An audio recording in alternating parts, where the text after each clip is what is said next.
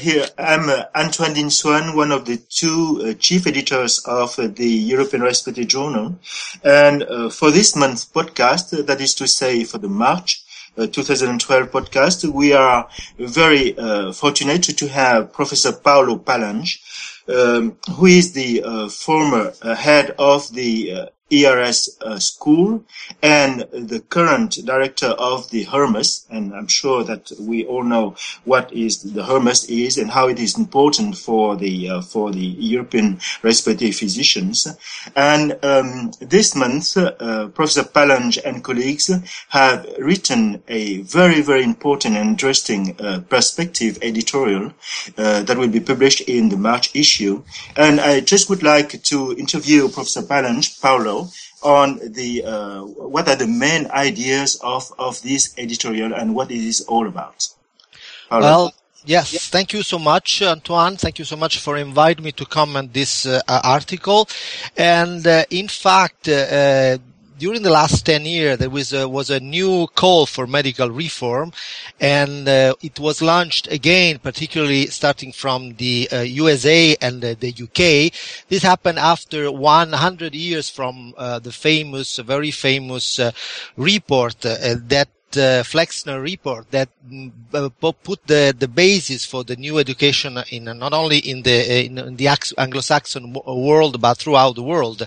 And the reason why there is the, there is a new need for the medical reform and is because uh, there is a an increased knowledge uh, that, that, tremendously increased, particularly during the last 30 years with the new technologies, and this happened together with I will say limited resources for uh, what we uh, think are the traditional teaching, uh, and in particular, it was very well understood that there is a more need for, in particular, for practical and clinical skills.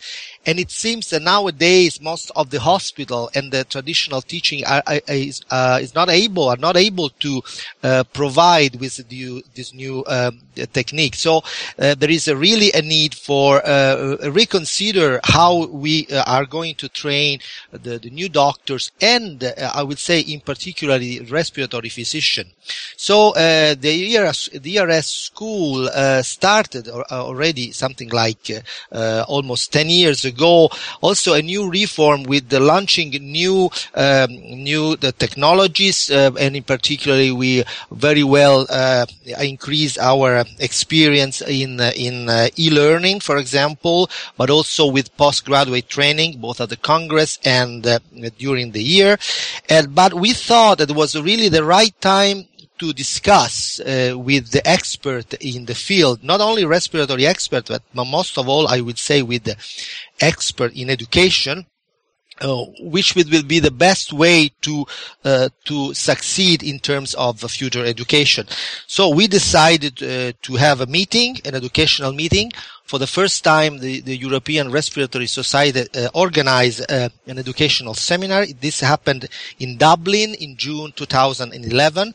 And as I said before, experts in education and in the respiratory fields met. And the uh, the, the, the, aims of this uh, of this meeting uh, were in fact to discuss where medical education uh, where we are going in the next years, the future in particular for medical doctors, nurses, and uh, respirologists in particular. And also, let's say, to discuss the future of postgraduate teaching and training, uh, and in particular by comparing uh, the standard way of teaching uh, compared to the new uh, techniques. Uh, and we uh, discuss in particular areas of uh, of uh, improvement that could be of interest for the pulmonologist. areas such as rehabilitation, non-invasive ventilation, sleep medicine, bronchoscopy, and uh, because we, we thought that the future will be that this uh, that the respiratory doctor and nurses should gain uh, knowledge and skills, in particularly in this area. So yeah, that's very good. And so and and, and did, did you also did you also discuss uh, what was the, the, the past before uh, before discussing the future? Yeah, we uh, analyzed uh, the past. we, uh, in particular, uh, we look we looked at the uh, the evolution of medical education during, let's say, last centuries, because we have to remember that during last century we had the greatest improvement in in medical teaching compared to to the history of the, of the, of medicine.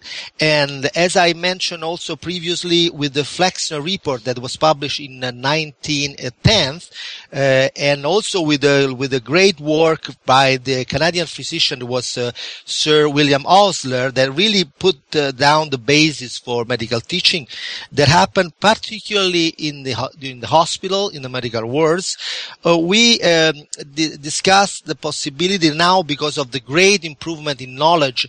This mythos, this approach uh, seems uh, has to be revised and uh, maybe we have to look at different way of teaching uh, in the in several in, in several aspects uh, knowing keeping in mind that the, the new doctors and nurses will will have access to a lot of technical uh, new technical tools uh, just to mention a few of them the possibility to to look at uh, to to learn from videos that are available on the website. Also the possibility to to learn by using uh, new technologies like uh, uh simulators for example. There is a great interest also in this field. And uh, but we discuss a lot the, the potential and also the limits of these new approaches. So, and this this is why uh, it was why we asked uh, the educators to to uh, to help us in it identify, in particular, the limits and how to use uh, in, in the best ways possible the new the new approaches. Yes, and, and I, am sure that with the new techniques, now the uh, the, the, the, young doctors uh, will be uh, able to to, to, to, to have greater facility to access to, to all the, these new techniques without uh, going to, to, to, to specialized center or before going to specialized center. But yeah. I'm, I'm sure that you have also discussed the, the role and the impact of uh, CME on physician performance.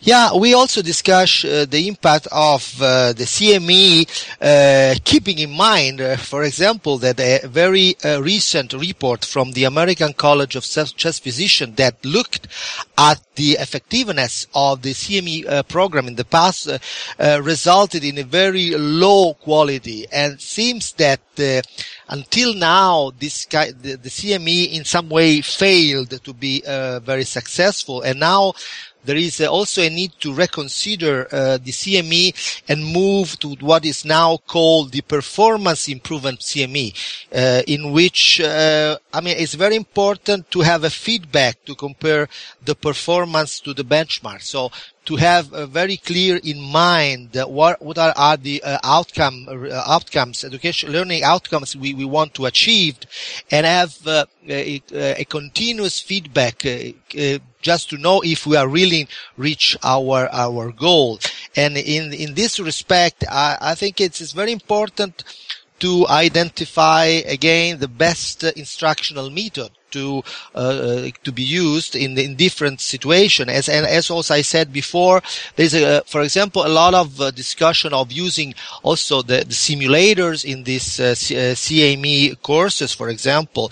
But there is a, a, little bit still of confusion uh, on the on also on the quality of these simulators. We know there are some situations uh, in which simulators could be very effective, while in other others uh, simulations may not be so good with this respect. But again, uh, uh, the CME, uh, CME uh, uh, is a very important process. Uh, the idea is also is to have the process of CME accreditation going through the application and uh, and the training program of accredited center. And I would like also to mention that the school, the ERS schools also uh, during 2011 produced a document in which uh, the criteria for accreditation of European uh, centers for training uh, has been set up. So the future is also is also, will be also to identify very good training center where people uh, in particular will be able to uh, to uh, apply and have a very good improvement, particularly in the in the practical skills. Well, so so if, if I understand well, that, that uh, not not only CME is important, but now the key word is the PICME, that is to say Yeah. the performance improvement CME. And, and, and also accreditation is, is very important. And I think that the ERS school has done a fantastic job and we should be thankful to you for that. So, um, in brief, Paolo, what, what are the, the, the, the, main message, the take home message that you would like to share with the ERJ readers on, on the future of medical education? Well, the the the message is that uh, we need to invest more and more. Uh, we need to uh, to uh, to start uh, uh, with the new future with new initiatives in which we will like to very much invest into into these new technologies. In in particular, I will say that e-learning and the simulator are uh, are the field we want to go through. But at, at the same time, the message that we have to clearly have always in mind the the uh, let's say the the learning outcomes and the achievement we want to have, and have a continuous feedback on the quality and the results of our teaching. Well, thank you very much. So I, I, I, I, I will take the message that the path is there. We have to, to think about medical education. That is the future of our young colleagues and also our future, uh, hopefully so. And all what we need is just to follow the path and trying to improve that with feedback and, and, and with experience. So it was Antoine Dinh-Xuan from Paris and Professor Paolo Palange from Roma commenting on this month uh, on the role of medical education in a perspective published in the March issue of the European Respiratory Journal. Thank you, Paolo. Thank you, Antoine.